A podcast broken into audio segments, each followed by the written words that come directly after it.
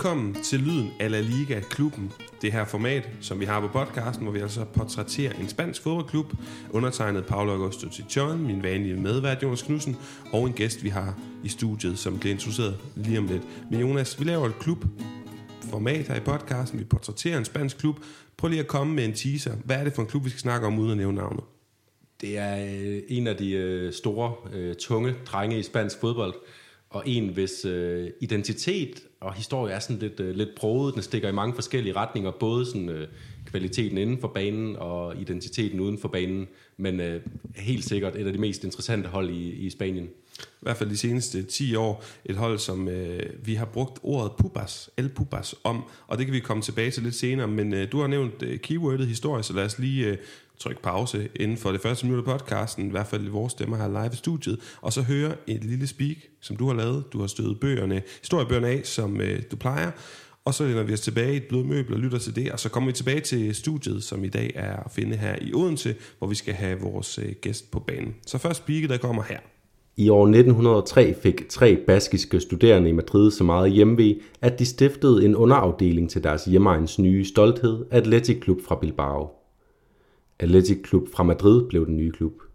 De spillede i det samme tøj, først blå og hvidstribet, siden de velkendte røde og hvidstribede trøjer, der har givet klubben, altså den fra Madrid, kælenavnet Los Colchoneros, madrasmagerne. I 1911 benyttede Athletic Club fra Bilbao sågar en Athletic Club fra Madrid-spiller i Copa del Rey-finalen, som de øvrigt vandt. Athletic Club Madrid rev sig dog efterhånden løs, fik sin egen flotte hjemmebane Metropolitano, som stod indtil Vicente Calderón tog over i 1966, og op igennem 20'erne markerede de sig i spansk fodbold i en grad, så de blev inviteret til at deltage i den første udgave af Primera División eller La Liga i 1929. Det blev ingen succes. Efter en tilværelse som elevatorhold var det paradoxalt nok den spanske borgerkrig, der reddede Athletic Club Madrids status som hold i den bedste række. Og det var også her fortællingen om deres status som Franco-regimets første kæledække blev grundlagt. Under borgerkrigen mistede Athletic Club Madrid otte spillere i de brutale kampe, og da luftvåbnets nyetablerede hold Aviation Nacionals anmodning om at blive optaget i Primera Division i 1939 blev afvist af det spanske fodboldforbund, besluttedes det, at holdet kunne slås sammen med Athletic Club fra Madrid. De skulle så i tilgift overtage Real Oviedos plads i den bedste række. Hvorfor? Fordi Real Oviedos hjemmebane var blevet sønderbumpet under krigen. Atletic Aviation blev en stor succes med to mesterskaber i træk efter krigen. Med Frankos dekret om at forbyde udenlandske navne i fodboldklubber blev Atletic Aviation herefter til Atletico Aviación de Madrid, og da klubben i 1947 helt valgte at droppe associeringen til militæret, blev Club Atletico de Madrid, som vi kender dem i dag, en realitet. Succesen fortsatte med topplaceringer og to mesterskaber under den berømte Elenio Herrera i starten af 50'erne. Men så fulgte en periode, hvor Atleticos rolle som træeren i Spanien for alvor blev festnet. Med Puskas og Di Stefano i Madrid og Kubala i Barcelona begyndte El Clasico-duen at overtage billedet, og med deres enorme succes i de indledende Europacup-triumfer indtog lokalrivalerne ikke bare pladsen som byens, men som hele verdenshold. Paradoxalt nok var Atletico Madrid selv meget tæt på at være dem, der bragte Real Madrids Europa Cup-stime til ophør i 1959, men efter uafgjort omkamp i semifinalen måtte Atletico selvfølgelig se sig slået med 2-1 af de hvide i omkampen.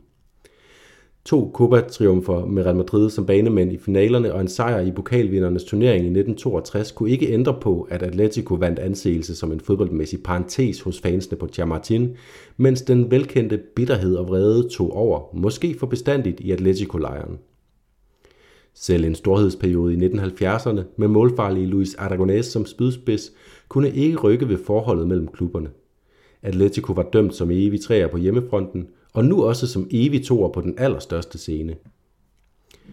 I 1974 sendte klublegenden Luis Aragonés ellers Atletico foran i finalen i Europakoppen for mesterhold mod Beckenbauers Bayern München, et af historiens helt store klubhold, men et tysk mål i 90. minut sendte holdene i omkamp, og her måtte Atletico strække gevær. Hvis man skulle være i tvivl, kom finalepladsen i øvrigt i hus efter en kamp i Glasgow mod Celtic, hvor Atletico kæmpede et 0-0 resultat hjem efter at have modtaget tre røde kort. Efter årene som første udfordrer til Real Madrid kom en mager overrække efter ansættelsen af Luis Aragonés som træner, straks efter han havde lagt støvlerne på hylden et par Copa del Rey triumfer, andenpladser i ligaen og en ny europæisk finale med finale øh, nederlag kunne ikke gøre det, især da Real Madrid købte Atleticos meksikanske topscorer Hugo Sanchez i 1987. Desperationen efter 10 år uden mesterskab var stor, og det fik den kontroversielle forretningsmand Jesus Ril, den spanske fodboldhistories måske mest kontroversielle præsident, til at overtage tøjlerne. Han begyndte at købe store navne, hyre store trænerkapaciteter, men han fyrede dem, inden de kunne nå at sige Vamos Atleti. Han ville se mesterskaber. En anden plads bag Cruyffs Dream Team og et par Copa-triumfer var ikke nok. Manden var desperat, og i 1992 lukkede han endda klubbens ungdomsakademi, efterladende en vis senior Raúl González i kløerne på Real Madrid. Men som det er, når man pisser i bukserne, kan man være heldig, at det bliver rigtig varmt for en stund. I 1996 kunne Riddle lade sig falde om kul i det sikkert urinlunkende Neptuns springvand, efter at have set sit berygtede og forhatte Atletico-hold anført af krigeren Diego Simeone på midten, sikre sig den spanske dobletta. Endelig på toppen, troede man. Trods flere stjernekøb, tænk bare på Christian Vieri og Jimmy Floyd Hasselbank, fulgte man ikke op på succesen. Uden for banen kom man, som det er sket op igennem historien, i negativt søgelys på grund af visse fanfraktioners bånd til den aller yderste højrefløj. I særdeleshed, da medlemmer af gruppen Bastion i 1998 stak en Real Sociedad-fan ihjel. I år 2000 faldt det hele sig sammen. Atletico rykkede ned, sammen med Sevilla og Betis i øvrigt i en vild sæson, hvor Deportivo blev mestre, og Jesus Ril blev på bizarre vis trukket ind i en retssag om underslæb mod egen klub. Selvom Rille forsøgte at holde fast i grebet om klubben gennem marionetpræsidenter, begyndte ået at løfte sig midt nullerne. Selvom klubben stadig var berygtet som Spaniens kaosklub nummer 1. Rekrutteringen fejlede dog ikke en pind. Særligt begyndte man at få smag for gode angribere. Fernando Torres kom fra egne rækker og var i 2002 med til at spille klubben tilbage i det fineste selskab – Herefter fulgte Sergio Aguero, Diego Forlan, Radamel Falcao, Diego Costa og Antoine Griezmann i en lige perlerække af angrebsstjerner fra allerøverste hylde, ledende frem til dagens stjerne Joao Felix. Og med først Javier Aguirre og siden Kike Sanchez Flores i spidsen, spillede man sig tilbage i nærheden af toppen af spansk fodbold. I første omgang kulminerende med Europa League-triumfen i 2010. Det vil dog ikke blive husket som den endelige kulmination, for ind ad døren trådte igen Diego Jolo Simeone – og så er resten absolut højaktuel samtidshistorie. Europa League vinder igen i 2012 og 2018, Copa del Rey mestre mod Real Madrid i 2013 og La Liga mestre i 2014 og 2021. Som i 1996-sæsonen har Atletico ikke været et af verdens mest bedårende eller populære hold de seneste 10 år, men man kan ikke sætte spørgsmålstegn ved, at de har været et af de bedste. Med en rolig hånd fra præsident Enrique Cerezo, der har meget lidt Jesus Real-vibe over sig, et nyt stadion og fornuftig økonomisk planlægning, har Simeones Atletic vokset sig så store, at man næsten kan fristes til at placere dem i en kasse sammen med FC Barcelona og Real Madrid som de tre store hold i Spanien. Der er bare et problem. Når det gælder, kan de stadig ikke slå dem. Altså, de hvide inden fra forretningsbydelen i Madrid – Bedst billedliggjort er det smertelige nederlag i Champions League-finalerne mod Real Madrid i 2014 og 2016, som, når man tænker over det, ikke kunne være gået anderledes. På en eller anden måde er billedet af Sergio Ramos hovedstød, der er på vej ind bag Thibaut Courtois i 2014, det allermest sigende billede på Atleticos historie, til trods for at den også har budt på flere triumfer, end de fleste klubber kan bryste sig med. El Sufrimiento. Ledelsen følger Atletico overalt, og Atletico påtager sig den rolle, de fik tildelt som evig træer i Spanien op gennem 50'erne og 60'erne, og rollen som evig toer i Europa, som de fik tildelt af Bayern München i 74 og siden af deres også arrogante naboer 30 år senere. Og de gør det med stolthed, med passion og med en sadomasochistisk nydelse i at lide sig igennem hverdagene, kampene og sæsonerne. Og tilbage i studiet, hvor at, øh, vi sidder tre mennesker og har nyt øh, din speak, Jonas, men øh, nok om os to. Lad os komme over til vores gode ekspert på Atletico Madrid, Jeppe Kok Ejlersen. Velkommen til. Tusind tak, fordi at du vil gøre os klogere på Atletico Madrid i dag. Og start med, nu siger jeg gøre os klogere på, kan du starte med at gøre os klogere på, hvorfor du er Atletico Madrid-fan? Jamen, uh, tusind tak for introen. Uh, det hænger basalt egentlig sammen med, at, uh, at uh, på efterskolen, jamen, der, uh, der spillede man en del uh, football manager. Og uh, det var faktisk også uh, her, det startede for mig, at uh, jeg lavede en karriere med Atletico og blev lynhurtigt øh, hurtigt forelsket i, øh, i hvert fald angrebet, som vi også har hørt i, i, i speaking her, at uh, der har været mange gode angriber gennem tiden, og på det her tidspunkt, jamen, der var det jo for Lana Aguero. Så, øh, så det var egentlig det, der ligesom gjorde, at øh, jeg startede med at følge Atletico, øh, og med tiden, jamen der er det jo egentlig bare blevet en større og større kærlighed øh, for, for klubben. Så, øhm, så det startede egentlig på en lidt sjov måde, men øh, jeg synes, det har udviklet sig temmelig meget, og, og nu er jeg jo fast gerne i Spanien to gange om året i hvert fald, øh, og nogle gange også mere, så, øh, så det er blevet en hel øh, kærlighed for klubben nu. Fantastisk, Jeppe. Og øh, jeg synes, vi skal sådan springe lidt frem, og så bagefter lidt tilbage i dit fanforhold til Atletico, fordi lige inden at øh, vi trykkede op, så jeg gik på her i studiet, der sidder vi også tre, Jonas, jeg og altså dig, og snakkede lidt om Atletico Madrid, om dit forhold til klubben. Og øh, det er jo sådan, at du er næstformand, du er medstifter af en officiel Peña, altså en officiel dansk fanklub, Atletico Madrid. Kan du prøve at starte lidt med at, at, at forklare os, hvordan får I den idé, og hvordan ser landskabet ud, hvis man lytter til podcasten og Atletico Madrid-fan, og mod forventning ikke kender til jeres arbejde? Jamen, det har jo, vi har jo haft en Facebook-gruppe længe, øh, hvor vi har siddet og debatteret lidt øh, hist og pist, og jamen, øh, mig og så en, der hedder Christian, øh, op for Aalborg, som så er formand i, i Penjan, jamen, vi begynder at snakke mere og mere alvorligt omkring, at, at nu skal vi simpelthen til at gøre, gøre noget ved det her, og se om vi kan gøre det officielt. Øhm, der, er jo en, der er jo en grænse nede i, i Spanien for, at, øh, at man skal have over øh, 30 medlemmer for at øh, kunne lave en officiel penja. Og det er betalende medlemmer, ikke? Og det er betalende medlemmer, ja, øh, af det her øh, socios. Øhm, og, øh, og, og vi er egentlig lidt i tvivl om, hvor mange der egentlig er, fordi altså, det er jo ikke nogen hemmelighed. Vi er ikke så mange som for eksempel vores, øh, vores to gode rivaler. Jamen, de er jo noget flere fans. Øh, så, så vi prøver lige så stille at, at lægge det op til, at øh, nu, skal vi, nu skal vi simpelthen finde ud af, hvordan vi gør det her, og, og om, om vi kan skabe nok.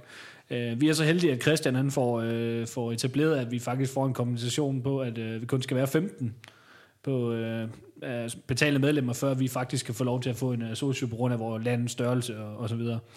Øh, men det viser sig så, at vi først får det lagt op og siger, at nu har vi altså fået den her unikke mulighed, øh, for at vi kun skal være øh, 15, at, øh, at nu burde det simpelthen kunne lade sig gøre det her. Og, og lynhurtigt inden for ingen tid, jamen så har vi faktisk også krydset de 30 medlemmer, som egentlig var start, øh, startpositionen. Så øh, ja, vi sender selvfølgelig ansøgningen ind og får lavet logo og, og får alt forarbejdet op, og, og faktisk øh, juleaften øh, her i, øh, i 21, må det blive, øh, der får vi den her officielle penja. Mm. Og så. Så, øh, og så fik du også lige stolt sagt, og det kan jeg godt forstå, at det motiv for stolthed, I har jeres danske eget logo, ikke? som har været til stede på Wanda Metropolitano. Jo, de kørte jo meget herunder, øh, i hvert fald under coronaen, og, og ligesom... Øh, og, og, og vise støtten ud til fansen, som jo desværre ikke måtte være på stadion. Øh, så så under, under coronaen her, jamen der har vi faktisk... Øh, øh, der har vi faktisk haft kørt en masse penge op på, øh, på skærmen, og jeg mener, det var en kamp mod Atletic Bilbao på, på hjemmebane, at øh, vi får vores øh, logo op på, på den her store skærm, eller de her banner, der kører langs, øh, langs stadion. Øh, så jo, med eget logo og det hele, hvor, hvor det danske flag er i, og, og det her Peña Roje Blanca de Dinamarca, øh, kommer op, så, så vi har, et, øh, vi har en officiel penge, og vi er meget glade for den. Mm, og det er Jonas og jeg i uh, særklasse også, det her med at opstøve danske fans, spanske klubber. Vi har snakket om det mange gange i podcasten. Vi ja, jeg blev så, så positivt overrasket sidst havde besøg af, af Thijs fra, øh, fra, den, øh, fra Betis danske Peña, og da han kom, trådte ind ad døren her i Odense, var jeg overrasket over, at der, at der, var, at der var sådan en, og, og lige, ligeledes da du trådte ind ad døren her, var jeg positivt overrasket over, at, at, at der også fandtes en, øh, en Atletico Peña officielt, og jeg elsker det her Peña system, der er omkring de spanske klubber med, at, øh, at der er officielle status, statuser, der er klubber, og når man går rundt i spanske byer, så ser man også de her klublokaler, øh, hvor der er sådan der forskellige indgangsvinkler, forskellige sociale øh, fællesskaber, og rundt omkring det her med at være fan af et hold, det er, det er virkelig en, en skøn ting ved spansk fodbold. Og Jonas, vi to øh, har jo fået med Jeppe en fuldstændig vanvittig anekdote, som vi lige nåede at tage hul på. En kamp, han har været til i Atletico Madrid historie. Og den skal vi høre meget mere om lige om lidt. Men lad os starte, starte over hos dig, her Knudsen. Har du set Atletico Madrid i øh, levende liv, skulle jeg til at sige? Og er der noget, du vil fremhæve ved den oplevelse? Jamen, jeg har haft, jeg har haft fornøjelsen to gange, og, og begge gange vil jeg faktisk markere som, øh, som relativt øh, særlige begivenheder. Den første gang, det var, da jeg var, var studerende i, i Valencia, og øh, det var den her sæson 13-14, hvor, øh, øh, hvor Atletico de kuber mesterskabet foran, altså på det tidspunkt verdens øh, ubestridt to bedste klubber. Altså det var ikke kun i Spanien, Barcelona og Real Madrid var, var langt bedre end de andre. Det var de også på, på verdensplan, og alligevel så formåede Atletico at gøre det med en, øh, med en sådan relativt ydmyg trup. Øh, og der var simpelthen, øh, jeg tror det var fjerde eller femte sidste kamp, hvor, hvor Atletico-fansen rigtig kunne mærke, øh, begyndte at mærke, det kan faktisk godt ske det her. Der spillede det simpelthen på Mestalla, lige ved siden af, hvor jeg boede, og jeg var selvfølgelig inde og se den, som jeg var alle de andre kampe det, det forår der. Øhm, og de vinder. Øh, Valencia spiller meget bedre end, en Atletico, men øh, en dårlig tilbagelægning. Øh, Raul Garcia løber imellem og, øh, og lopper den ganske fornemt over... Øh, øh, hvem, hvem var det nu, der stod dengang? Det kan jeg ikke huske. Det har, det har måske været Jaume Domenech øh, øh, eller Diego Alves, men øh, kæmpe, kæmpe dag, og masser af Atletico-fans i, i bybilledet i øh, øh, den dag i Valencia, hvilket er sådan lidt usædvanligt, fordi det var en, en stor periode for, for klubbens fans. Og den anden gang, det var så den, en af de sidste kampe på Vicente Calderon, hvor jeg tog ned sammen med en, øh, en af mine venner, som er Atletico-fan, øh, og han skulle nå at have den her Vicente Calderon-oplevelse med. Det blev så et 0-1-nederlag mod Villarreal, men stadigvæk en kæmpe oplevelse at opleve det her øh, gamle, slitte stadion, øh, som, som bare havde en magisk øh, stemning. Ja, jeg, jeg nævner også lige hurtigt mine anekdoter omkring Atletico Madrid live fra stadion, og så skal vi over sådan her vanvittige historie, jeg glæder mig til at høre Jeppe fortælle. Men øh, jeg har set dem øh, mod Leicester i Champions League øh, på Vicente Calderón, der var, jeg stod jeg sammen med, jeg ved ikke hvor mange tusind Atletico-fans, og så buede vi, af en eller anden grund, jeg ikke stadig ikke forstod, så buede vi bare den her Champions League-hymne fuldstændig massivt. Men der var, det var med til at give mig den her fornemmelse af, at, at man er i oprør mod, øh, jeg skulle sige et eller andet, men alting i virkeligheden som Atletico-fan. Øh, så har jeg set dem øh, i, i Derby Madrileño på, øh, på Banabeo, og så har jeg set dem nede i Granada, og så har jeg set dem i en eller anden liga eller kopkamp, også på Calderón, det var i starten af 2017. Øh, hvad går igen? Jamen, øh, Chris Mann var altid vanvittig i den her periode og scorede nogle mål, så stod de godt defensivt, og som jeg har sagt gang på gang i podcasten, Diego Simeone, det er ligegyldigt hvilket stadion. Altså, han overdøver ligegyldigt hvilket stadion, og ligegyldigt hvor meget larm der er fra kulissen i Spanien, så står den der ildre argentinske mand i sit flotte jakkesæt og råber og dirigerer, og man kan høre det ligegyldigt hvor langt væk man, øh, man sidder på stadion fra ham. Men over til dig, Jeppe. Øh, vi har bedt dig om at, at, at vælge to kampe, en eller to kampe, et par kampe, som du har set bevidnet live fra stadion, og som du ja, af en eller anden grund vil fremhæve. Og den ene, ja, den har jeg så lige fået starten på, og du må selv vælge, om du vil starte der eller ej, men det er da i hvert fald en fuldstændig vanvittig kamp. Jamen, vi kan vel lige så godt starte der. Øh, jamen, det er jo også et af de her Dabri Madrileño, øh, som jeg har været set. Jeg har set fire i alt, øh, men øh, det her, det var nok øh, både den fedeste oplevelse, men også, øh, også den værste oplevelse i et. Øh, det var jo Champions League-finalen i, øh, i øh, 2014, øh, hvor vi møder øh, Real Madrid nede, i, øh, nede på Estadio de Luz øh, i Lissabon. Øh, det hænger egentlig sammen, at, øh, at jeg arbejder i Elgan på den, øh, den gang, og, øh, og HTC var hovedsponsor for Champions League, så de laver den her salgskonkurrence for os igennem tre måneder, hvor vi simpelthen skulle, øh, skulle være på hele tiden. Øh, og du har aldrig solgt bedre i dit liv. Jeg har aldrig, jeg har aldrig solgt så mange HTC-telefoner i mit liv. Øh, jeg måtte ærligt indrømme, den første uge til, til to, der, der gik jeg ikke så meget op i det, for jeg tænkte, der var sikkert mange, der syntes, det, det kunne være en unik mulighed. Og, og, og det var over en lang periode, så, så jeg var lidt bange for, at jeg sådan ligesom gik meget død i det til sidst. Men øh, da jeg ikke rigtig havde solgt noget den første uge, og, og så resultatet, det var der heller ikke rigtig nogen andre, der havde, så tænkte jeg, det skal da have et skud. Og, og så fik den fuld gas i anden øh, i u 2, og, og lige pludselig så førte jeg jo stort. Så, øh, så den fik fuld skrue, og øh, det ender så også med, at, øh, at jeg vinder den her øh, præmie, og på det daværende tidspunkt ved jeg ikke, hvem der skal spille øh, finalen endnu. Øh, vi er i semifinalen mod, øh, mod Chelsea, og, øh, og øh, har jo fået 0-0 i første kamp, og så øh, scorer Fernando Torres for Chelsea til 1-0 øh, på, på Stamford Bridge, og jeg tænker, det skal simpelthen være løgn, at... Øh, at Fernando Torres skal være skyldig i, at jeg skal ned og se en, øh, en Champions League-final mellem Chelsea og, og Real Madrid, når vi er så tæt på. Men øh, anden halvleg går amok, og vi vinder 3-1 og, og kvalificerer os til den her finale, og, og står så lige pludselig og skal ned og se en Champions League-final med, øh, med mit hold uh, på, en, på en billet, jeg har vundet. Så, så det var en, en vanvittig øh, oplevelse. De første 92 minutter var jo simpelthen altså, højt op at flyve, og, og man kunne næsten ikke forstå, hvor jeg var og, og var jo næsten hen og rørte ved pokalen, og tænkte, den er i vores hænder, og så kommer det her famøse mål af, af, af Ramos, som, som jeg heller ikke har glemt endnu, og nok aldrig kommer til at glemme. Øh, og så forlænget spilletid, jamen det var... Øh, ja, det var 30 minutter, hvor jeg ledte efter udgangen. Øh, det, der var det en horribel oplevelse et eller andet sted. Øh, når man så har fået den lidt på, på afstand, så, så har det jo stadigvæk været en, en vanvittig oplevelse at opleve sit eget hold i en Champions League-final. Så, så den kan jeg jo ikke komme udenom som, som en af de absolut største oplevelser, selvom at, øh, at det nu endte, som det gjorde. Jeg vil, sige, jeg vil sige, sjældent har Jonas og jeg bare siddet og kigget over på et fælles tredje. Jeg har hænderne over hovedet, og, og simpelthen bare, at det er jo vanvittigt det her, Jonas. Ja, og jeg synes, det, det, det smukke er, at øh, nu, har, nu har jeg set, Paul, du havde et tweet med, at, øh, at den her finale, der, der snart skal til at være mellem, øh, her hvor vi sidder og snakker mellem Real Madrid og Liverpool, det er egentlig ikke så mange billetter, øh, klubberne har fået, og, og det er jo blandt andet fordi, at sponsorer de gerne vil lave sådan nogle reklamer, så jeg synes, det er smukt, at, øh, at det så er en Atletico-fan, der, der kommer ind på stadion gennem sådan en, en konkurrence her. Øh, hvor, hvor stod du så placeret? Altså i og med, at du har vundet øh, igennem øh, sådan en konkurrence her, stod du placeret på et neutralt afsnit, eller øh, øh, hvordan, øh, hvordan var sådan din stadionoplevelse omkring sådan en Champions League-final? Fordi det, det er ikke så mange, Og jeg det kender, der man har prøvet det. Nej, præcis. Det er, det er jo HTC, der har de her billetter, øh, så det er jo sådan, ikke, vi er ikke i lounge eller noget i forhold til, til det, men det er jo billetter på, har vi set, et 8. og 9. række eller sådan noget, lige bag øh, Real Madrids bænk.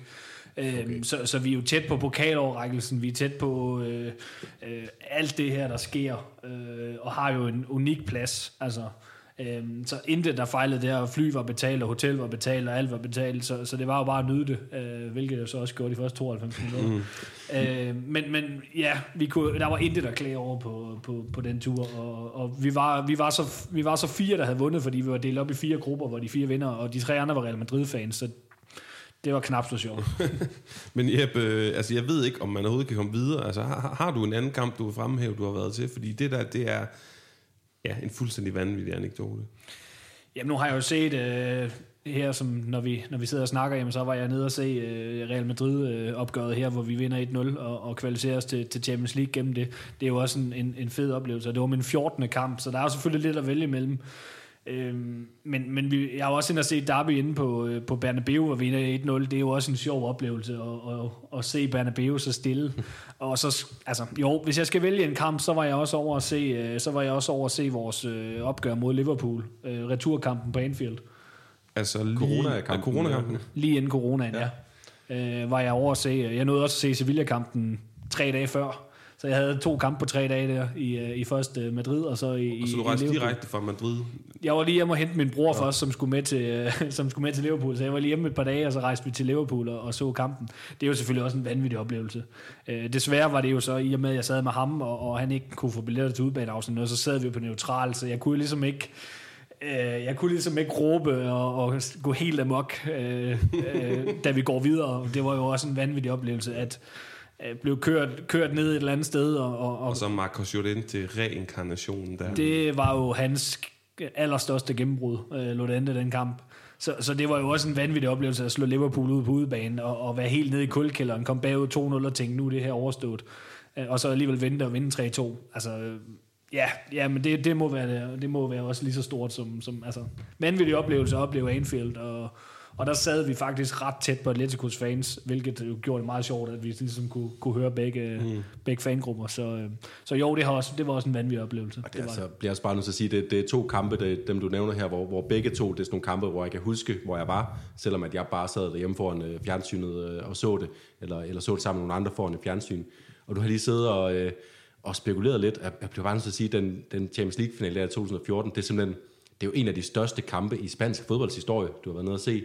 Altså, der er øh, Figo-kampen på Bernabeu, der er Bartra-finalen, øh, Altså, det, for eksempel, jeg det det det, ja. for eksempel Barca-finalen kan jo ikke måle sig, selvom den Nej. er så stor. Altså, det er, jamen, det er et godt bud. Altså, det, det kunne man faktisk godt overveje at sige, største kamp i spansk fodboldhistorie. Ja. Ja. At se det. det er i hvert fald deroppe omkring. Øhm, måske vi vender tilbage til det spørgsmål lidt senere, men vi skal videre i programmet, og næste punkt på, på spisesedlen er lige det her med at få forklaret lytterne, Madrid, hvad er det for en by? Det er ikke en eller anden obskur by. Det er ja, altså jo Spaniens hovedstad. Der er mange fodboldklubber i Madrid, mange professionelle fodboldklubber. Real Madrid og Atletico Madrid er de to, man fremhæver. Så er der selvfølgelig en rivalisering der. Jonas med La Liga-brillen, kan du prøve at sætte et par ord på den her rivalisering imellem, øh, altså traditionelt siger man jo arbejderklubben Atletico Madrid mod de fine, lidt snobbede Real Madrid, og altså storebror-rollen til Real Madrid, lillebror til Atletico. Kan du øh, måske nuancere det lidt? Ja, og det, det, er jo sådan, det er jo sådan en hovedfortælling, men der er også den fortælling, der hedder, at i, øh, i, øh, i de, nogle af de rigeste kvarterer i Madrid, der bor flere Atletico-fans end øh, Real Madrid-fans. Og hvordan hænger det så sammen? Det, er, det, det hænger lidt sammen med, at der er sådan lidt et, øh, det vi herhjemme vil kalde det, det kulturradikale øh, segment, som hellere vil identificere sig med at holde med med Atletico, med nogle af de værdier om øh, ydmyghed, øh, hårdt arbejde, og også den her fornemmelse med at kunne, kunne stå sammen, selvom man ikke bare er den mest succesfulde hele tiden. Altså øh, øh sådan en fyr som Javier Bardem og øh, øh, sangeren øh, Joaquin Sabina. Altså, der er masser af spanske kulturpersonligheder, som, øh, som holder med Real Madrid, jo inklusiv... Øh, med Atletico, med, med Atletico Madrid, øh, jo inklusiv kong, kong Felipe, som er... Øh, ærespræsident. Øh, man ved ikke helt, hvor meget han har været tvunget af sin far, der gerne vil, øh, vil distancere sig lidt fra det her med magt for, øh, med at magtens mænd holder med Real Madrid. Der er måske noget der, men, men i hvert fald så er der et sådan stort, øh, er det sådan kulturelle liv, der holder med, med Atletico, øh, som ligesom øh, mudrer det der billede med arbejderklasse overfor for, for, øh, for den rige klasse lidt. Og så er der fodboldstadion, og, hvis, og det populære take vil jo være at sige nu, hvor vil jeg ønske, vi sad os tre og snakkede om det fodboldstadion, der var for nogle år siden. For Calderon var en perle, og øh, udover at jeg har været der, og jeg er meget, meget positiv over Calderon, det er jeg sikker på, at alle er, øh, som, som har været der, og Jonas og jeg fremhører i podcasten, det er på niveau med Mestalla, Sanchez Pizjuan, Benito Villamarin, hvis ikke større, og så havde jeg så det sådan lidt sadomasochistiske element i mit liv, at mine brødre boede meget tæt på Calderon i et par år, da de boede i Madrid, og jeg var tit nede at besøge dem, og jeg kunne se trin for trin, nærmest dag for dag, hvordan det blev nedbrudt, og det var forfærdeligt. Men hvis vi skal være helt ærlige, så har Wanda Metropolitan jo overrasket positivt. Vil du ikke sige det, Jeppe? Og, og mit indtryk er også, at man var så bange for, at nu fjernede man fanbasen, altså stadionoplevelsen fra det her meget autentiske Calderon nede ved, ved Rio Manzanares og nede i det her område. Men, men jeg synes personligt selv, at det er, det er foregået relativt positivt, den her transition, den her, øh, altså at man er flyttet over til Wanda. Det ligger ikke i et fedt område, stadion, men jeg synes kulturen, stadionoplevelsen, alt det her spiller ret godt på Wanda. Hvad vil du sige der, Jeppe? Jo, men jeg har også været positivt overrasket over Wanda. Jeg var selv en af dem, der var øh, ekstremt bekymret for det her skifte fra, øh, fra Caledon, fordi jeg nåede så heldigvis også at se et par kampe på, på Caledon, inden, øh, inden, inden det lukkede, kan man sige. Øh, og, og det var jo noget unikt. Altså, jeg husker første gang, jeg trådte ind på det, og bare tænkte, men det er jo nærmest faldfærdigt, men der er bare så meget sjæl. Øh, og og det, altså, det, det var jo virkelig... Øh, det var jo virkelig med, med et grædende øje og med et smilende øje, at, at de skiftede stadion, fordi selvfølgelig er det jo et mega fedt stadion. Wanda har været der flere gange nu. Øhm, og, og det er altså to vidt forskellige modsætninger, de to stadions. Øhm, så, så jeg synes, det, det er lidt ambivalent. Øh, men, men Wanda er ekstremt fedt, og, og det fede ved Wanda er også, at der er så meget plads udenom stadion. Det vil sige, tre timer før kampstart til hver kamp, jamen der er der jo koncert ude foran, der er en masse boder, der er spisesteder, der er, men, altså, og der er bare stemning. Altså, og der er bodeon. Der, jamen, der er bare så meget altså, som vi siger, stemning over det også. Altså. Ja, det er jo netop det, man var bange for at miste ved at være rykket stadion, fordi man ved jo, der ligger nogle barer rundt omkring Vicente Calderon, som har slået sig op i 50 år på at, øh, at have de her øh, søndage, hvor, at, øh, hvor folk har, er kommet før og efter kampen. Øh, men, men det lyder så til, at de har været gode til at, sådan, øh, at gøre noget aktivt for, at, øh, at det her liv kommer med altså, stadion. Wanda ligger jo meget afsidet. Altså, det ligger jo ude i ingenting, hvis man kan sige det sådan. Øh, og derfor er det også vigtigt, at de har gjort det her med at have så meget plads udenom stadion, netop for, at man kan bibeholde det her... Mm øh, altså fællesskab før kampen. Nu har jeg som sagt nede og se den her mod Real Madrid, og jamen, altså, folk står og synger og danser og er helt op at køre halvanden time før, og de kommer først ind på stadion lige til sidst, fordi de står bare derude og, og har en fest. Mm. Og det synes jeg er mega fedt, det her med, at du kan samles rundt om, om stadion nu, når det er så afsides. Fordi havde det ikke været det, så kan jeg ikke se, hvor folk så skulle have mødtes, for det ligger bare i forhold til, som, øh, som jeg hvad det kalder det, så ligger, så ligger det jo helt anderledes. Ja, det ligger i et ingenmandsland, men som du siger, altså god albueplads og, og få overført den her fantastiske fankultur, som hvis jeg lige skal sætte et par ord på, Atletico Madrid har nogle fantastiske fans. Der er også uheldige episoder for den der Atletico og sådan noget, vi ikke behøves at bruge vores taletid på, men fantastiske passionerede, inkarnerede fans. Øh, min lillebror, før omtalt, boede i Madrid, øh, er stor Madrid-fan, øh, kom tit på Bernabeu, og da jeg på et tidspunkt sagde til ham, nu tager du ind på Wanda, og så prøver du den oplevelse. Og det var en lille kamp mod et lille hold, og han var helt i chok. Hvordan kan spansk fodbold også være det her, andet end det her, den her opera eller teaterforestilling, som, som vi skal snakke om, eller som, som det kan være en gang imellem. Men jeg synes, de her, at noget af det mest centrale, når vi skal have Atletico Madrid under loop, det er det her med at snakke om klubbens ståsted, som min påstand, og den kan I gribe og, og gøre med, hvad I vil, har ændret sig rigtig, rigtig meget. Fordi øh, vi snakkede, inden vi gik på, øh, Jeppe, du præsenterede en statistik, der hed, i 80'erne var Atletico Madrid altid i top 5 i La Liga, er det rigtigt? Jo, i, øh, i, i alle sæsonerne undtaget en i, ja. i 80'erne, Og- der var vi i top 5, ja. Og det indikerer jo et subtop eller tophold. Med stabilt præsterende, så er der et dårligt periode i 90'erne. Jonas skitserede det også i det speak, men dog en doblette. Og så kommer vi op i nullerne, hvor Atletico Madrid er den her, altså et subtophold, øh, måske et, et, et, et forhåndværende storhold, der har store spillere, men som aldrig rigtig byder sig til de helt rigtige steder. Og hvis vi så bare lige let og elegant hopper ja, frem til i dag, at det er jo et top 15 hold i Europa. Det er ikke kun et spansk tophold, det er et tophold i europæisk fodbold. Hvordan i alverden skal vi forklare det? Jonas, vil du prøve at starte? Jeg vil gerne øh, oppe det til top 8 hold, fordi det er jo nærmest, øh, har nærmest været kontinuerligt med øh, frem i, øh, i Champions League kvartfinaler. Øh, så, øh, og, og hvordan man skal forklare, at de er, er, er blevet det, altså det, det, den, den mest nærliggende, det er jo at pege på, på Cholo Simeone. Men, øh, men som jeg også var inde- lidt inde på i min speak, der, der, der skete en forandring der i, i nullerne med, hvor man blev lidt mere øh, Øh, man blev bevidst om, at man havde for det første øh, brugt 20 år på at være et, et galehus, og nu skulle man måske prøve at, at, at planlægge fornuftigt økonomisk, øh, og, øh, og ligesom satse øh, realistisk på, hvad man, hvad man kunne opnå. Det er jo altid en klub, der har satset meget på at være blandt de bedste, og har også et selvbillede af, at man skal være øh, det tredje bedste hold i, øh, i hvert fald. Øh, og så begyndte man bare, altså man fik jo de her angrebsspillere, som ligesom løftede det hele, og så blev øh, et mesterskabet i 14 blev faktisk vundet lidt mere på grund af et, øh, et hold, som er sådan øh, solidt. Selvfølgelig er der David Villa, der er Diego Costa, som scorer mange mål og sådan noget, men, øh, men, men jo ikke de her store stjerner som Aguero og Forlan øh, og Falcao før det. Øh, så det er, det er ydmygt arbejde under Cholo Simeone, og så også øh, i virkeligheden ydmygt arbejde på, på præsidentgangen, hvor de også har lavet nogle gode aftaler med, med Wanda for eksempel. Ja, lige præcis. Og øh, jeg vil komme over til dig nu, fordi jeg synes, mange de peger på det mesterskab i 14 som un punto de inflexion, hvad hedder sådan noget, altså et, et point of no return, der hvor at den store ændring sker. Jeg synes alligevel ikke, jeg kan være med at ignorere den her Copa del Rey finale i 2012-13 sæson, hvor Atletico Madrid vinder mod Real Madrid, hvor at øh, Cristiano Ronaldo blandt andet bliver udvist. Det er under Simeone, det er andet trofæ efter de har vundet øh, øh, hvad hedder det, Europa League, hvis ikke jeg husker forkert. Og det, der er så interessant ved den her sejr, det er, at det kommer på bagkanten af en periode, hvor Real Madrid har mobbet Atletico Madrid med rette, kan man sige. Kigger over på dig, Jonas, med Liga-brillen. Der har været det her famøse banner med, øh, jeg kan ikke huske teksten på spansk, men noget med Sebusca, er det Valdinho, altså der, vi leder efter en Dino, hvad hedder det? En Værdig- en værdig værdig rival. rival, fordi vi sønder tæsker jer hver evig eneste gang, vi møder jer. Flash forward hen til den her Copa del Rey-finale, Jeppe, hvor at man så vinder og viser, altså statement, magtdemonstration, vi er her nu. Kan du prøve at sætte et par ord på det hold, du begynder at holde med gennem Football Manager, hvor der er nogle spændende profiler, men som jo aldrig kæmper med om de store ting, og så til den udvikling, der er sket i dag, det må have været en, altså en kæmpe rutsjebanetur i virkeligheden som fan. Ja, det har været en sjov tid at følge med i, altså, øh, fordi, altså, som jeg- vil jo sige, point of no return, jamen det er det, Cholo han kommer til. Altså, øh, det er jo helt afsindigt, det han har, det, han har begået. Altså, han er, han er ikke inde uden for top 4 i en eneste sæson. Jo, den første sæson, hvor han kommer til midt ind i sæsonen, der får vi en femteplads. Men, men der, er jo, der er det jo allerede tabt inden da.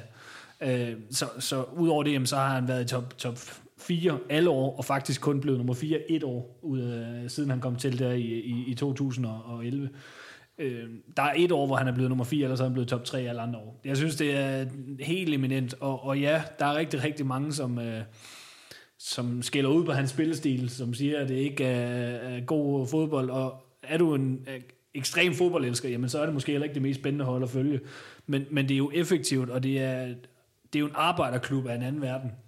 Og, og det er det, jeg synes, der, der, der er super fedt, altså ved, ved, at, ved at følge dem, fordi de kæmper til det sidste. Der er ikke noget med at altså, give op på noget tidspunkt. Der er ikke noget med at, at lige spille fandango eller noget. Det bliver bare kæmpet 100%. Og det er jo noget af det her, Cholo har, har kommet ind med. Men, men hvordan, øh, har, altså sådan, kan du prøve at forklare, hvad er forskellen på at holde med Atletico Madrid anno 2007 og så i dag? Er selvfølgelig meget mere anerkendt klub internationalt, men har du et par eksempler på, hvordan, man kan, hvordan du har kunne mærke som fan, at den her klub er gået fra at være en spansk subtopklub til en top 8-10 klub i hele Europa? Jamen det, er ja, ja, altså det har jo været igennem hårdt arbejde, men altså det, det er... Det er svært at sige, hvad det lige er, men altså Men hvordan kan du mærke det i dag? Er det, er det spillertruppens kvalitet? Er det bredden? Er det opbakningen? Altså, hvordan kan du mærke, at klubben er, er, har taget så store skridt? Øhm, jamen, det er jo selvfølgelig en bedre spillertrup. altså, der er kommet flere penge mellem, øh, mellem hænderne på, øh, på, på ledelsen. Og på, altså, vi har jo hentet nogle, nogle kæmpe store øh, spillere, blandt andet øh, Felix for næsten en milliard. Jamen, det var jo ikke sket for, altså, tilbage i 2007 der var det på, på meget lokale spillere, på, øh, på, altså på de her billigere, som så voksede så store, øh, eksempelvis med Aguero og sådan nogle ting. Øh, så, så vi kan hente større profiler nu, øh, og der er flere, der vil til klubben, netop fordi vi er, er, er som du siger, øh, som Jonas siger, i en top 8-klub i Europa. Jamen, det er jo et spændende sted for alle spillere, og, og det gør det bare nemmere at være med. Men vi henter jo stadig, altså i min optik henter vi jo stadig ikke de der kæmpe, kæmpe store spillere. Altså, siger nogen som, som Holland, eller altså de her uh, kæmpe profiler, Mbappé og sådan noget, de, de ryger jo stadigvæk til, mm. højst sandsynligt, som vi siger, til Real og sådan noget, så jeg synes, vi er gode til at bruge pengene fornuftigt, og, og købe store stjerner, men gøre dem bedre. Men Jonas, den spanske fodbolddebat bærer vel også præg af, at vi har fået jeg har, jo, jeg har jo lyst til at kalde det det tredje tophold, men vi kan også kalde det to og et halvt. I hvert fald har de rykket sig fra det her subtopfelt og op i en, en kategori for sig. Det er også det, der gør, at vi går ud og varedeklarerer i podcasten, at hver runde snakker vi om Atletico Madrid, fordi de er, hvis ikke på den hylde med Barcelona og, og Real Madrid, så i hvert fald deroppe af. Så ja, fodbolddebatten i Spanien bør vel også præge af det. Det er noget med ambitioner, men også forventninger til den her klub. Man kan ikke have en dårlig Atletico Madrid-sæson længere. Det vil ikke acceptabelt? Nej, det er også derfor, da vi, da vi snakkede, øh, nu, nu lige her øh, ugen inden vi sidder, sidder, sidder og snakker den her udsendelse, der, der hvad havde vi den næst sidste spillerunde, hvor jeg øh, erklærede, at jeg synes, at Atletico Madrids sæson har været et flop, og det har den været, fordi at de ender bag ved Barcelona i en sæson, som har været en af Barcelonas dårligste i, øh, i 20 år i hvert fald. Øh, og, og, det er bare, det, og det siger også meget om, hvor forventningerne er til Atletico nu, og når vi kommer til at sidde og snakke optag til næste sæson, så er det igen, at vi skal sidde og placere øh, Barcelona, øh, Real Madrid og Atletico, og så skal vi finde ud af, hvem af dem har vi. 1, 2, 3. Jeg havde Atletico som favorit inden den her sæson, forklare så måske også, hvorfor jeg var, at jeg har været skuffet over deres sæson, men, men det, er, det er der, vi er med Atletico nu, og, øh, og så kan man så sige, på den, på den internationale scene, at man måske stadigvæk øh, underhunden i og med, man bliver jo ikke nævnt i forbindelse med Mbappé og Holland, som du siger rigtigt, øh, men øh, så kæmper man med de midler, man har, og nu gør man det bare på en endnu højere hylde mod, øh, øh, og, og så er der kun de her 5, 6, 7 hold øh, over en, som man så skal slå på en, i en kvartfinale, semifinale, for at man får den helt store øh, triumf, som Atletico fortjener så meget i uh, Champions League. Og, og så lige hurtigt over til dig, vi skal vide, Jeppe, selvforståelsen omkring den her klub. Jeg kan huske, da, da de i finalen i 14, igen i 16, i de år, 16, 17, 18, der var jeg enormt frustreret på Atleticos vegne over, at, at man simpelthen blev underkendt eller ikke anerkendt nok i den offentlige fodbolddebat her i Danmark. Man snakkede favoritter i Champions League, City, PSG, øh, øh, Juventus, hvor jeg tænkte, jamen altså gå væk. I har intet præsteret i Europa. Atletico Madrid har præsteret så meget med to finalepladser i nyere tid. Tottenham. Kan, ja, for eksempel. Men kan du sådan mærke, at, at der er en anden selvforståelse, at lad os bare spole tiden frem, øh, I kommer i gruppe med, lad os sige, øh, Inter, eller AC Milan, eller Juventus øh, i gruppespillet Champions League kommende sæson, så er I vel favoritter? Altså, kan du prøve at sætte på ord på den selv, selvforståelse, du har som Atletico-fans, når I møder nogle af de større hold i Europa? Ja, det kan jeg godt. Altså, det skal siges, at vi har det rigtig, rigtig fint med at være underdogs. Altså, vi har det rigtig fint med at blive talt op i medierne, og, og selvfølgelig er der nogle gange, hvor vi er trætte af at sige, men så prøv at nævne noget om os, og det, det, altså, det var også en af de ting, der Daniel Vass nu er kommet til, at vi tænkte, yes, nu kommer der mere fokus. At han så ikke ligesom har gjort så meget væsen af sig og, og, og givet så meget fokus, men selvfølgelig ønsker vi noget mere fokus i, i de danske medier, og, og selvfølgelig ønsker vi noget mere fokus, når der bliver debatteret, hvem der kan vinde Champions League og sådan noget. Men vi har det rigtig, rigtig fint med at være underdogs. Fordi det, det er det, vi har været vant til, og, og hvis, hvis medierne vil gå ud og finde ud af, hvem bliver mester, gør, det, gør bare så det, eller gør reelt det, fint med os. Men, men det er jo ikke, for at tage et aktuelt eksempel fra indeværende sæson, som jo så lige er gået på held, når folk hører det her. Når man slår Manchester United ud over to kampe, så er det vel ikke decideret overraskende for dig. Det er vel ikke sådan, du sidder på bagkanten af de kampe og tænker, what, vi slog Manchester United ud. Altså det, det ved man vel godt som Atletico-fan, at det er det, det, det niveau, klubben kan præstere på nu. Der er ingen tvivl om, da vi så den lodtrækning, og vi startede med at få Bayern München, der tænkte vi, puha, det bliver en hård opgave, og så får vi Manchester bagefter, hvor det var en meget bedre opgave. For mig, nej, nu var jeg selv på Old Trafford og se i returkampen, og jeg øh, har været rystet over øh, Manchesters niveau, og det var det også i den her sæson, så ja, det kom på ingen måde som en overraskelse for mig, at vi kunne gå derover og vinde, og, og slå Manchester United ud, og, og og det, det synes jeg egentlig også bare er fedt for os, at vi har troen på det, men at andre så tænker, at det var en overraskelse det igen, det er rigtig fint for os, men, mm. men på ingen måde, altså, jeg vil sige, at øh, det kom som en overraskelse for mig, at vi så City ud i mm. kvartfinalen. Men det var faktisk også hen, gik hen og blev en skuffelse, at vi ikke gjorde det ud fra nummer to kamp. Ja, og, og, og den sidste halvdel af, af den kamp i hvert fald. Jonas? Og oplever du også, at, øh, at, der, at der er en anden reaktion øh, øh, nu om dagen, når du, øh, når, når du møder nogle mennesker, og snakken kommer ind på fodbold, øh, og det kommer, kommer for dagen, at, at du er Atletico-fan. Er der så en anden reaktion nu? Øh, ved folk mere om Atleticos spillere, end de gjorde for 10 år siden? Altså, er, er der sådan en anden øh, tilgang til det fra, fra folk, du snakker med? Ja, selvfølgelig ved de mere, hvem, altså, selvfølgelig ved de mere, hvem, hvilke spillere det er. Øh, det gør de, fordi vi har fået de større stjerner nu, og, og, og der er mere hype omkring det, fordi vi er blevet den her top 8-klub, som, som du har snakket om. Så, så, så ja, det gør de, men, men stadigvæk også rigtig mange, der stiller spørgsmålstegn. Hvorfor lige Atletico? Hvorfor mm. ikke Real Madrid? Eller hvorfor ikke Barcelona? Ja. Som, som alle andre. Altså, de bliver overrasket, når de hører Atletico, øh, fordi de netop forbinder det med, at der ikke er særlig mange fans. Mm. Og det er der jo heller ikke hjemme i Danmark. Altså, men, men når du kommer til Spanien, når du kommer til Madrid, så er der altså rigtig, rigtig mange øh, fans af dem. Så, så det er bare i lille Danmark her, hvor, hvor det ikke er så udbredt. Men, men, så, så derfor kan der stadig godt være spørgsmålstegn til det, når, når man møder, og jeg siger, at jeg er Atletico-fan. Ja. Jamen, hvorfor lige det? Og hvad er det for et hold at holde med? Og, og sådan nogle ting. Så, så ja, der er stadigvæk undret. Det er et spørgsmål, man aldrig vil få, hvis man svarede øh, Manchester United, eller Liverpool, eller Barcelona, eller Real Madrid, eller Brøndby, eller FCK for den sags skyld. Præcis. Men de her, øh, vi er blevet enige om at have en lille temasnak, og den skal vi have lige om to sekunder. Vi skal lige forbi øh, det et af de faste elementer her i de her klubportrætter, danskere, brillen. Vi skal kigge på de tre danskere, som har repræsenteret, jeg skal lige bruge det rigtige ord, fordi de har jo ikke alle tre spillet for klubben, øh, i hvert fald øh, Jonas, den første dansker i spansk fodbold nogensinde. Hvad er det lige, han er for en øh, skikkelse, og, og det er noget med, han, han nåede ikke at spille så mange kampe for Atletico. Nej, ikke, ikke nogen, øh, så vidt de ved, måske har der været noget, noget træningskamp eller noget, men det, men det er Børge Mathisen, øh, som kom til i øh, øh, sidst i 50'erne, og øh, han har nogle danske landskampe, og scoret et enkelt landsholdsmål, men ellers er han en sådan ret anonym skikkelse i fodboldhistorien. Øh, det, som vi, vi ligesom ved, der, der var nogle problemer med at registrere ham i, øh, i den her sæson, hvor han er i Atletico. Det er også på et tidspunkt, hvor at Atletico er lidt... De er, de er om sig, de prøver nogle udlandske spillere. De har blandt andet en af de første sorte spillere i, i La Liga, øh, marokkanske Ben Barak, tror jeg, ned i den her sæson, under Elenio Herrera, en af de store trænerlegender. Øh, så Børge Mathisen, han, han når ikke at spille en officiel kamp, og så ryger han videre til Racing de Santander, hvor han faktisk får, får 23 kampe. Så han nåede at få en, en karriere i spansk fodbold, men han bliver ikke husket i, uh, i Atleticos historie som andet end den, uh, den der mærkelige danske fyr, der sad og kiggede i, i et år ja. i Madrid. ja, ja. Kig over på dig, Jeppe, og du uh, er også, uh, overraskende nok, har du ikke særlig mange anekdoter om ham. Jeg har øh, sindssygt få anekdoter, nemlig også nul omkring ham. Så lad os så videre til Jesper Grønkær, som er nummer to dansker, der spiller i klubben. Øh, sælges fra Birmingham til Atletico Madrid i januar 2005, og så er han væk bliver solgt videre til Stuttgart allerede i juli. Lad os prøve at starte over hos dig, Jonas. Hvad husker du om ham? 17 kampe spiller han et mange fra start, spiller mod alle de store hold fra start af lidt, eller han spillede så for Atletico Madrid med Barcelona, Real Madrid, Valencia osv.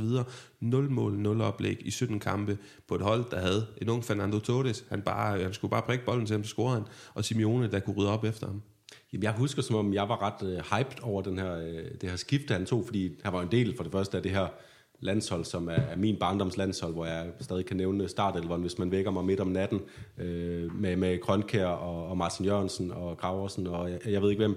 Og, øhm, og, så, og så kommer han til, til Spanien i en periode, hvor der ikke rigtig har været så meget øh, øh gang i de, i de danske spillere, spillere i Spanien siden. Men Graversen kommer lige der jo, lige inden, men ellers er... Ja, så, så, så det er sådan, det er det ketchup-effekt, og Grønkær var jo bare så en, en spiller, som man kunne forvente ville spille for det første, og en offensiv spiller. Han havde været involveret i noget... Øh, Øh, Champions League fodbold for, for Chelsea, hvor han scorede et, et mindeværdigt mål, og, og en spiller, man vidste havde noget kvalitet, som kunne, øh, som kunne også være med til at, at præge, ikke præge La Liga, men, men gøre en forskel i La Liga-kampe, så, så det var virkelig spændende, øh, og, og jo ærgerligt for mig at se, at han kun fik en halv sæson. Mm, men uh, Jeppe, du husker også, eller det var noget med, du har læst, at uh, han også er utilfreds med, eller ja, fortryder det lidt her på bagkanten, han ikke øh, blev længere Ja, jeg læste en artikel i, i, i forbindelse med, med vores kamp der i, i parken mod FCK i Europa League, øh, omkring at han, han fortryder, at, at han ikke øh, var der noget længere, fordi han kunne faktisk rigtig godt lide øh, Caledon-stemningen, øh, generelt klubben.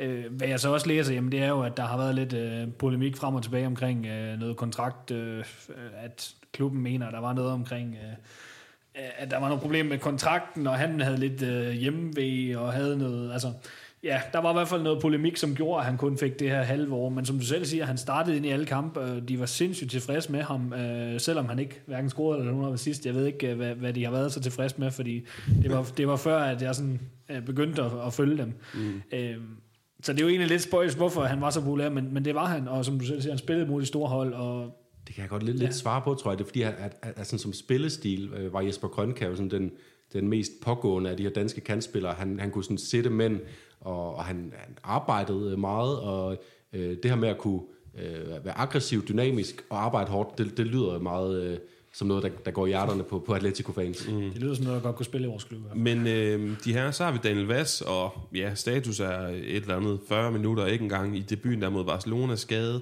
og så sidder vi her, han har mulighed for at få et indhop i sidste kamp. Vi håber det, vi ved det ikke, og, og det giver ikke så meget mening, synes jeg, at stusse ved Daniel Vass endnu. Øh, det kan vi gøre hvis det er, at han bliver i løbet af efterårssæsonen, og, og holde øje med ham der. Men han introducerer øh, for, for mit vedkommende, og jeg har lige spurgt jer, er I klar på at tage en lille kort emnesnak på en fem minutters tid her omkring Atletico Madrids fremtid, fordi Jonas, nu har vi en Atletico-mand, en Colchonado i studiet, så lad os da udnytte det.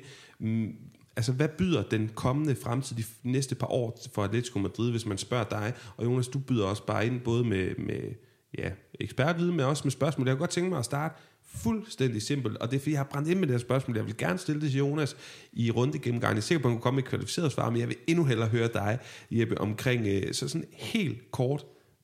Kan du nævne, øh, prøv, prøv at nævne de spillere, der bare ikke hører til i den her trup, som vi sidder lige nu her øh, mod sommeren øh, 2022. Hvilke Atletico Madrid-spillere skal bare væk, hvis man spørger dig? Og det skal være helt kort, for vi har mange spørgsmål. Ja, jamen, jeg synes, det er svært. Øh, sådan en som Herrera, han er så råd nu. Øh, havde sidste kamp. En sindssygt god spiller øh, mm. stadigvæk, men, men hører ikke rigtigt. Altså, vi har rigtig mange midtbanespillere, øh, hvor, hvor der nok er nogen, som, som skiller sig lidt ud. Men Suarez passer heller ikke ind i min verden, øh, er også øh, sagt farvel. Så, så det ligner egentlig lidt også, at, at de har samme filosofi som, som os. Men, men jeg synes, det er svært. Altså, vi skal også have en bedre midterforsvar. Altså, vi har rigtig mange midterforsvar, men, men det er egentlig kun Jimenez, som, som præsterer 100% i min verden. Øh, men han er bare meget skadet. Så, så selvom vi både har Savic, Felipe, øh, hvad hedder det? Amoso og, Amoso, og, og hvor mange vi nu har. Jamen, jeg synes ikke, de præsterer. Felipe præsterer ikke, Amoso præsterer ikke. Savic, det er en blandet landhandel. Altså, nogle kamp, der tager han hovedet og kan ikke øh, hverken ramme den ene eller anden bold. Altså, så, og så andre kampe, jamen, der, der, der clear han alt og er, er, er matchvindende. Altså, mm. så, så den er også lidt, lidt tricky. Altså, så, så jeg synes, øh, det er i hvert fald et sted, hvor... Og, og det er jo klart, at der er mange spørgsmål, så en uh, trup kigger på en Griezmann, uh, jeg tror det er CDSO, der er ude uh, i dag, hvor vi optager i slutningen eller midten af maj, at... Uh, Jamen, han bliver bare, det er helt sikkert. Han er en klasse spiller, og det kan man jo betvivle, for jeg synes ikke, han har haft en god sæson. Jo, det endte legendarisk sidste sæson, har haft en dårlig sæson i år. Kunne jeg så spænde ud. Der er rigtig mange nedslagspunkter. Hvis du bare lige kort igen, du gjorde det så øh, godt øh, kort og præcist her, øh, Jeppe.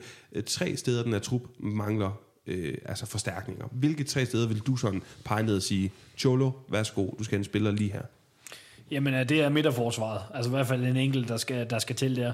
Højrebak ser heller ikke, øh, ser heller ikke god ud, og det er jo desværre med, med danskøjen. Altså, øh, jeg havde håbet alvorligt set, at Vas kunne, kunne gå ind virkelig og præstere i forhold til, at han har så stort kendskab til, til spansk fodbold, og, og, og kunne gå ind med det samme. Øh, han så får den her skade mod Barcelona, og det så bare har fuldstændig har smadret øh, alle muligheder for ham det er ærgerligt, for jeg synes ikke, at han er, han, han er heller ikke en, en mand, som, som jeg vil satse på i, i længden. Trippier var outstanding, men røg jo så desværre til, til Newcastle. Der mangler ligesom en 100% erstatning, for Lorente hører heller ikke til på, på højre bakke i min optik.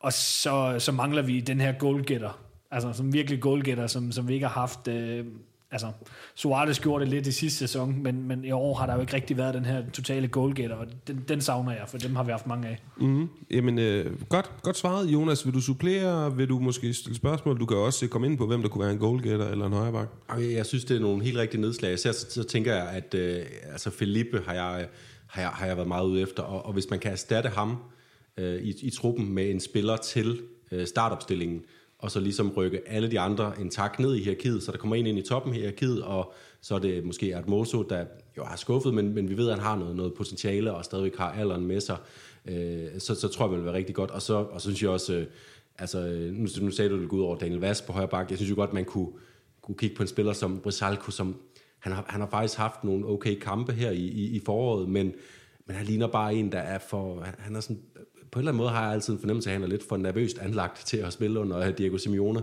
Han, han ligner, han ikke rigtig kan udfolde sit fodboldtalent i Atletico, og så kunne man jo købe en rigtig god højre bak, og så stadigvæk have Daniel Vass, også fordi vi ved, at han kan spille, spille forskellige pladser. Hvem der lige skal være Atleticos goalgetter.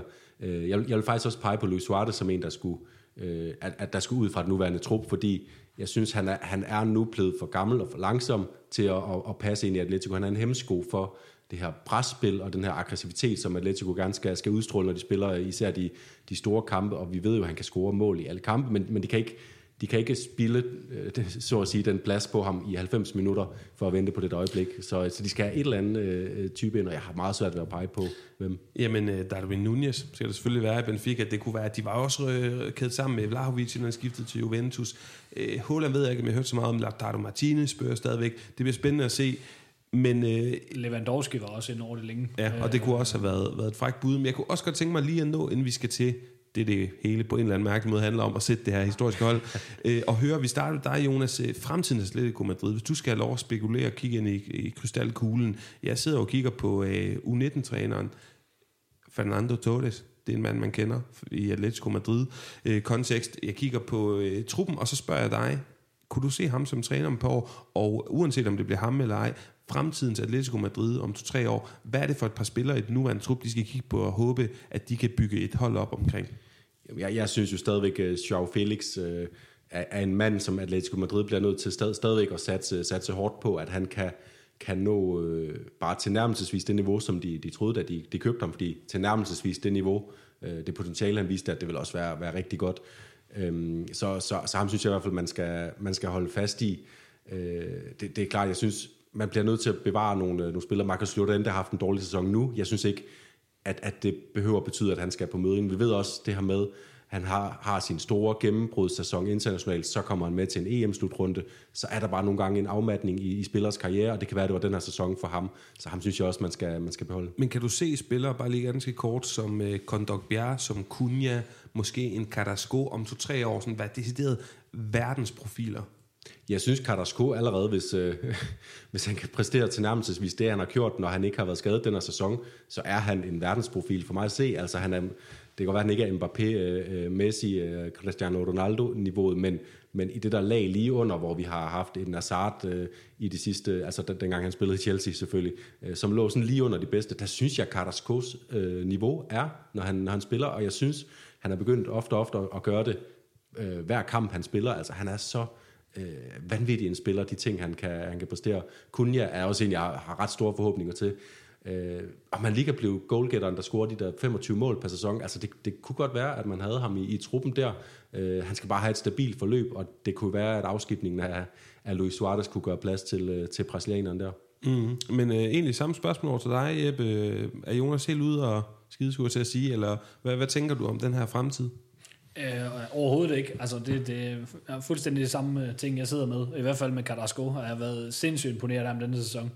Øh, jeg var stadigvæk fuldstændig hovedrysten over for, hvad han skulle i, hvad han skulle i Kina. Øh, men at han er kommet tilbage, er tilbage i endnu bedre forfatning. Altså, øh, elsker den måde, han spiller på. Så, så ham, altså, jeg er helt, helt på linje med, at han er en af, en af topspillerne i, i, i verden, øh, på trods af, at han har et lidt ydmygt navn i forhold til mange af de andre store mm. stjerner. Og, og hvem skal han øh, dele omklædningsrum med i fremtidens Atletico?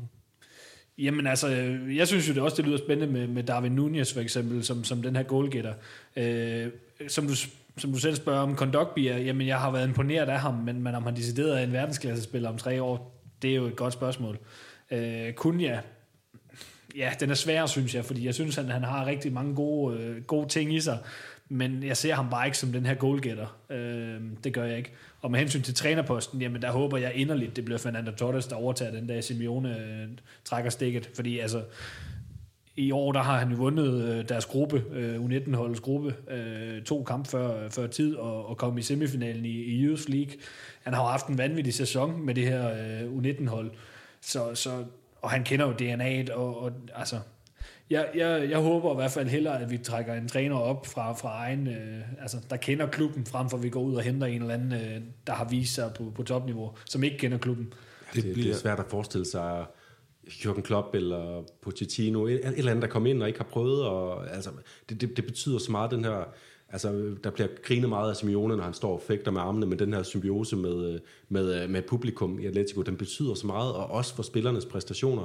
Og Fernando Torres ved, hvad Atletico handler om. Jeg ved ikke øh, øh sådan, så personlighedsmæssigt, hvor meget af den samme sådan, energi, som Simeone har, men det er jo også spørgsmålet, kan Atletico finde nogen, der har den, den energi, og også en afsmittende energi på samme måde. Så altså for mig at se, så det her Øh, nu ved vi ikke, om det bliver i år, eller næste år, eller om to år, tre år, fire eller ti år, er det Simeone, han, han smutter, men det bliver, det, det, det bliver sådan det mest markante trænerskifte, siden øh, Ferguson han stoppede i Manchester United, og, og det mest interessante at følge, og lad os håbe, det går bedre end, øh, end for Manchester United. Meget enig, og Jonas, og Jeppe, det der jo sker, når man bliver forvandt med noget, det er jo desværre, tror jeg, menneskelig natur, man ah, det er ikke så sexet, og man spekulerer lidt i noget andet. Og jeg har da lejet tankeeksperimentet, Antonio Conte, det kunne da godt se spændende ud, eller nogle af de, i Spanien snakker man jo nogle gange, så gør kigge Sanchez Flores, det godt, har en fortid i klubben, øh, kunne, det, kunne han komme på tale igen i fremtiden, Bordalas, det gik rigtig godt i Retafe, og så videre, og så videre. Men de her, vi skal til kernedisciplinen, vi skal have sat det her hold, øh, vi slutter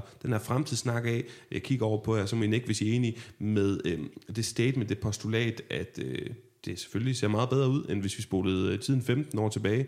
Vi ved ikke, hvornår han slutter endnu, men han skal selv, det er også det, jeg hører, når jeg snakker med journalister i, i Spanien, der, drækker, der dækker Atletico Madrid, at han har selv fortjent Diego Pablo Simeone og sige, nu er det nok. Og der kommer formodentlig ikke til at være nogen, der fyrer ham. Han kommer til at tage sit pæne tøj og gå selv. Men øh, han er selvfølgelig træner, det siger sig selv, på øh, det her historiske Atletico Madrid-hold men vi skal have sat nogle spillere. Og jeg synes, vi skal starte over hos dig, Jeppe, uden at nævne et navn. Hvis du kigger ned i din start 11, hvilken position har været nemmest for dig at besætte, og hvilken formation stiller du i? Jamen, jeg stiller i den gode gammeldags 4-4-2, øh, som, som vi har præsteret i, i rigtig, rigtig mange år. Og uden at nævne navnet, hvem har været nemmest? Hvilken position har været nemmest at besætte? Det synes jeg umiddelbart, målmanden har. Fint. Og samme disciplin, Jonas, samme spørgsmål. Stiller du også i 4-4-2? Øhm, ja, det gør jeg. Altså, det, det, det var det svært at vælge andet med Atletico, selvom man har lyst til at stille i 4-2-4. Øh, øh, 4-1-5. der har været ja, igennem systemet, øh, som, som jeg snakkede om. Øh, og hvis du også spørger mig, hvilken position der var nemmest at stille, så var målmanden også et godt bud. Men jeg siger alligevel, at den ene midtstopper var for mig den, den, øh, den første, jeg sat på, på holdkortet. Så siger jeg, at den ene angriber. Luis Aragonés, nemmeste mand for mig at sætte. Men det kan vi tage mere om, og ja. det er noget med indflydelse i klubben og sådan noget. Lad os starte ned for bunden. Målmand, De Gea, altså klassekeeper, Courtois, klassekeeper, men det er vel Jan Oblak, eller hvad? Det er den kære Jan Oblak, jeg ja. i hvert fald på mit hold. Altså det er verdensklasse. Han har ikke haft en særlig god sæson i år. Uh, det må man også bare indrømme, men, men det skulle også være vanvittigt, hvis han ikke snart lige skulle, skulle have lidt over, fordi mm. de har jo været exceptionelle, og jeg kan slet ikke forstå, at der har været store diskussioner om egentlig, hvem der er verdens bedste målmand, fordi i mine øjne, og det kan godt være, de er lidt rødvede, men Oblak har været fænomenal. Altså, før han har jo været grunden til, at vi næsten ikke lukkede nogen mål ind. Ja, og, og først var det måske det, det sidste af Nøjerrosen, der var tilbage, og siden er det måske den her evige debat med, at, at det er Premier League, der bliver fuldt mest i Danmark, og så, øh, så er der Ederson og Alisson, der gør noget, noget godt for Manchester City og Liverpool, men jeg er også, jeg er også ikke den her sæson er det svært at forsvare Oblak som, øh, som den bedste målmand i verden, men, men de sidste, øh, ja, siden han kom til Atletico i, i virkeligheden, der, der synes jeg også, at jeg har været rimelig overbevist om øh, nærmest konstant, at han har været øh, den bedste. Så kigger jeg på øh, det her firmandsforsvar, og jeg har svært ved at altså komme udenom om de to legender, Juan Fran og Felipe Luis på hver sin bak. Jeg kigger over på de her. Hvordan har I stat øh, bakkerne anderledes? Eller? Jeg har, jeg har de samme, og jeg har, det er faktisk det eneste sted, hvor jeg ikke har nogen skyggespillere, øh, øh, som, jeg, som jeg vil nævne som, som, øh, som store kandidater. Er det samme hos dig? Eller? Jeg har også uh, Claus Born Frand og Felipe Luis på de to baks. Ja, altså. jamen, øh, du kan sætte et par ord på en af dem, og så kan Jonas tage den anden. Jamen altså, jeg vil sige Hornfrand for eksempel, jamen altså, det er jo ikke en spiller, når du ser på ham, som en, der ligner en, der kan spille vanvittigt god fodbold. Og, og det har han jo heller ikke, altså han har jo ikke lavet mange assist, han har ikke lavet mange øh, øh mål og sådan noget. Han er jo ikke den der, der viser sig, men han har jo bare et DNA også af Atletico. Øh, jeg glemmer aldrig den her øh, 2016-finale mod Real Madrid, hvor han brænder et afgørende straffe. Øh, efterfølgende er der aldrig nogensinde blevet solgt så mange Juan Fran, tror jeg, i Atletico øh, efter den her finale. Og det viser jo igen også bare, hvilken legende den mand var. Øh, og jeg synes, at han, han var jo bare stabil altid. Ja. Øh, så, så helt sikkert, at det er ham. Jeg kan slet ikke komme i tanke om nogen, der skulle være i nærheden af ham. Hvis Trippier har spillet der i 10 år, og så kunne det måske godt være, at han, øh, han kunne have været inde over det, men, men Juan Fran er en, en legende i klubben, og det viste den i hvert fald efter 2016-finalen. Ja. ja, det sjove er jo, at han, er, han starter sin karriere i, i Osasuna som, øh, som kantspiller, og faktisk sådan et, et, et talentfuld spiller, man, man snakker om, okay, det, det kan godt blive til en, en spændende La Liga-offensiv spiller. Og så, og så det der med, at han bare griber arbejdshandsken og bliver øh, fantastisk højre hårdt arbejdende og sådan noget. Det er, det er fantastisk karriereforløb, og synes, gør ham også bare til en endnu mere sympatisk Det er jo den øh, gang, nu, nu siger jeg noget, jeg ikke er 100% sikker på, men jeg er ret sikker på, Osasuna i Champions League med det der hold. Men Eddie Howe, Jonas, det, det, jeg kommer bare lige til at tænke på det. Du kan snakke om Felipe Luis. Ja, og han, øh, han, øh, han havde også en karriere inden Atletico, altså i Deportivo, og han var også en af dem, der smuttede efter det, øh, at det, at det øh, mesterskabet i 14 og Champions League-final og så videre til Chelsea en periode sammen med, med Diego Costa i øvrigt, men kommer tilbage, og, og, og det er også noget af det, jeg synes, vi viser hans karakter. Altså, han var, han var lige så hårdt arbejdende, lige så aggressiv som Juan Fran, og måske havde han lidt mere offensivt, sådan sådan husker det i hvert fald. Øhm, og så, øhm, øh, ja, hvad, hvad var det, jeg vil sige? Øh, ja, så kommer han nemlig bare tilbage fra Chelsea, og man tænker, okay, ja, øh, du, du forlod skuden, øh, kan du komme tilbage og levere det samme? Og det synes jeg faktisk, han kunne. Han kom bare tilbage og var Felipe Luis, øh, ikke så længe måske, men, men de fik øh, Felipe Luis tilbage, og, og det synes jeg også var sådan det sidste, øh, der overbeviste mig om, at han, at han hørte naturligt hjemme på den her vensterbak. Jamen, jeg har luret på, om kunne komme tilbage, fordi jeg synes, han forlod Atletico for tidligt, og fordi han har ikke haft det godt i Italien siden. Det er Diego Godin, som jeg forventer, I også har på øh, holdet begge to. Men hvem er marker til Diego Godin? Jeg har øh, Jimenez. Mm, og Jonas, hvem er du? Jeg har, jeg har faktisk skrevet Pablo Ibanez, som er en af de, de lidt uh, ældre spillere fra, fra, fra jo de sørgelige nuller, men han spillede faktisk i Atletico i den her periode, og var samtidig uh, landsholdsspiller. Uh, og det, det synes jeg siger noget, fordi det var et, et kaotisk Atletico-hold, som vi har snakket om. Hvis vi skal snakke om kvaliteten og det, uh, den arv, de, de efterlader i, i Atletico Madrid, så må jeg nok også sige, at jeg, jeg giver Jeppe ret i, i Jimenez er, er bedre forsvarsspiller, og også kommer til at, at udfylde en større plads i Atleticos historie. Det er jo det ved Jimenez, det er jo bare, at han har været så meget skadet. Ja, altså, det, det, det, det, har jo virkelig påvirket hans, hans spil meget, og jeg har også en, øh, en Miranda, som, ja. som bobler øh, til ham, men, men jeg synes også bare igen, og det er jo også igen, at som Atletico-fan, jamen der er det ikke altid niveauet, vi går efter, der er det bare mere den her loyalitet, og den her evige kamp for klubben, og det, det er jo DNA med, med Jimenez. Og også hvordan de passer i, i, ja, ind i værdisættet i Atletico Madrid, tænker Jeppe, men hvorfor ikke Savic? Fordi jeg, sidder, jeg sad og kiggede på det. Jeg elsker også mit andre, helt forelsket i, i den der periode, hvordan han var sammen med Godin sammen. Det kunne jeg også hoppe på. Og det er jo dig, der, der må trumfe det, som Atletico-fan i sidste ende, det hold, vi sætter her. Men hvorfor er det Savic ikke er med i det her? Jeg synes da, i den tid, hvor han har kørt kapløb med Jimenez, du kan godt se, at han er en bedre spiller end Jimenez, men han er skadet hele tiden, og Savic går bare foran på sådan en virkelig atletisk husk maner. Jamen altså, det var som jeg også sagde tidligere, han, han er bare en lotskupon mange gange i min verden. Han er blevet bedre, og han er blevet mere stabil. Det er der ingen tvivl om. Men, men hans fart for eksempel er jo et kæmpe øh, dilemma for ham. Han er sindssyg, når han står på pladsen og i en hovedstødstuel, jamen der er der ikke mange, der slår ham. Øh, og, og man slår sig på ham, og som du selv siger, han har et DNA. Men jeg synes bare stadigvæk ikke, jeg synes han har lavet for mange fejl og for ustabil til, at han, han kan komme i betragtning på, på i hvert fald mit hold. Og han er også meget udskilt. Altså det, det, I vores øh, Penya-gruppe her, hvor vi debatterer meget, jamen nogen er helt vilde med ham, og andre de kan slet ikke, af, altså, de, de kan slet ikke have ham. Så altså, han er meget, han, han deler vandene rigtig, mm. rigtig meget. Og det gør han et eller andet sted også i min verden, fordi når han spiller på sin top, når han, når han præsterer de gode kamp, så er han outstanding. Altså mm. det er han. Men, men der er også bare for, for langt imellem snapsen nogle gange, synes jeg. Men på det sidste har han været meget bedre, og, og Simeone er vild med ham. jeg vil gerne lige sådan anekdotisk cementere Jimenez plads i den her startopstilling. Der, der er jo noget at se den her kamp i, øh, imod Villarreal på Vicente Calderon, øh, hvor øh, Atletico taber øh, 0-1 på en Bakambu-scoring. Der, der spiller Jimenez højre bak, og det er jo sådan, man tænker, ah, det er ikke hans naturlige element.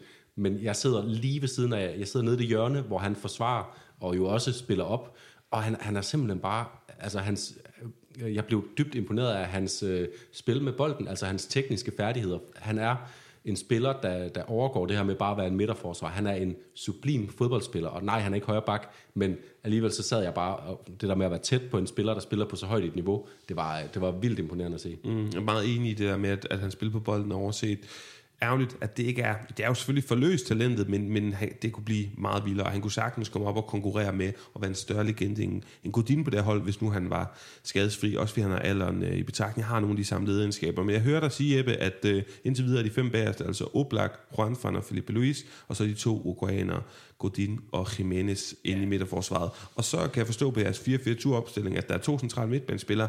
De er vel heller ikke frygtelig meget til diskussion. Er det ikke bare Koke og Diego Simeone? Det kan man sige, jo, jeg har faktisk ikke Simeone, jeg har ham som bobler også, men øh, jeg har Gabi. Mm. Også fordi igen, en, er lidt ligesom Hornfran, en spiller, man, man slet ikke lægger mærke til mm. i realiteten, men han er der, og han, er en, han var en kaptajn af en anden verden.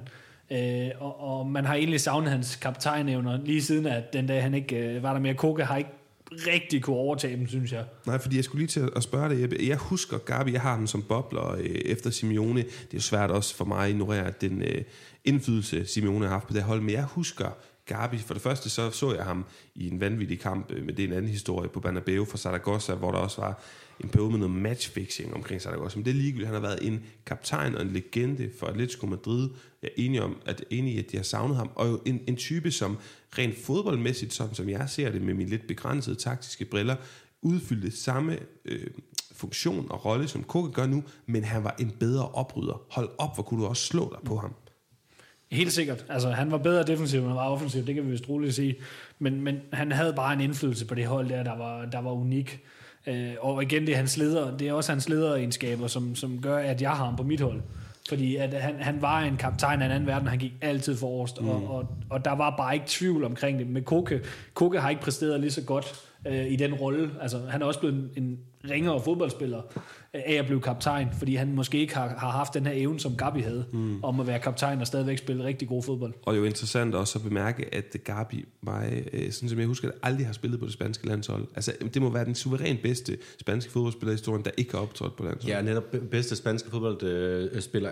Jeg har, jeg har, jeg har også Gabi øh, på min midtbane, og det har jeg øh, fordi alle de ting, siger ah, hårdt arbejde, øh, opbrud og sådan noget, men han havde altså også bare en, en utrolig ro på bolden. Altså han kunne faktisk øh, i perioder øh, lede, øh, lede, føre an i, at Atletico kunne øh, også i de her vilde sæsoner med, øh, med, øh, med 4-4-2 og koke på højre kant og presspil og øh, takling osv., så, så, kunne, så kunne de have de her perioder, hvor de hvilede med bolden, og det var blandt andet, fordi Gabi han kunne faktisk godt tage bolden til sig, vende, finde en mulighed og, og gøre det flere gange i træk, så man lige kunne, kunne trække vejret.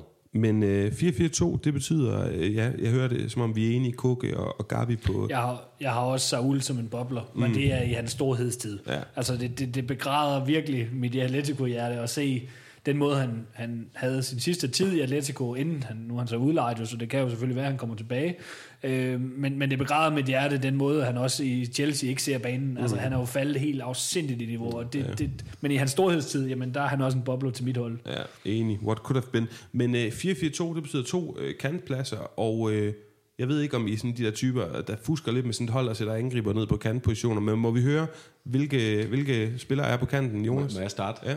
Jeg har, øh, på højre kant har jeg Kukke, og på venstre kant har jeg Raul Garcia, okay. og det er min, det er min hyldest til, ja. øh, de falske til, til, til 2013-14 holdet, og også i årene efter Champions League-triumferne, hvor man spillede med de her, og det var jo blandt andet på grund af Gabi, at Koke spillede derinde. Saul kom også ind på holdet, øh, ofte som, øh, som kantspiller, og faktisk lige til det sidste, hvor han også spillede, spillede venstre wingback. Øh, så jeg har valgt, øh, jeg har valgt den sådan, øh, konservative løsning med øh, midtbanespillere på hele midtbanen. Mm, men hvem er så den sidste øh, ved siden af Gabi centralt? Der har jeg, der har jeg så faktisk uh, Simeone. Ja, okay. øh, men jeg kan, jeg kan sagtens følge, at, at Kukke og Gabi er, sådan, øh, er oplagte at have derinde, også fordi øh, nu, jeg har ikke set, jeg har ikke set Simeone spille særlig meget for Atletico. Jeg kan godt huske ham svagt som fodboldspiller, men øh, i forhold til de spillere, vi kan huske, også der sidder her, øh, Kukke og Gabi, altså mm. oplagte. Hvem har du på øh, kanten, Jeppe? Jamen, øh, jeg er også enig med Raul Garcia. Øh, også en, øh, en legende i min verden, og jamen altså, altid hårdt arbejdende, og, og, og var bare også garant for, for, for god fodbold og for stabil fodbold. Mm. Øh, på den anden kant, der har jeg taget Carrasco. Øh, jeg skulle lige til at nævne ham, ja. ja. Og, øh, og det er simpelthen, altså, han var god, inden han tog til Kina. At han så tog til Kina, det har vi snakket om, at det var fuldstændig Øh, mærkværdigt, øh, et mærkværdigt skifte. Men igen også det der med, at han viser, at kommer tilbage til klubben, ligesom Philippe Luis har gjort, og, og altså kommer tilbage, gør alt for virkelig at, at, at slå sig igennem og vinde fansens hjerte igen. Øh, nu var det her ikke så kontroversielt et skifte, han tog, som, som måske mange andre, Griezmann for eksempel, har taget. Øh, han tog til Kina, og ja, det var jo nok nogle penge, der trak.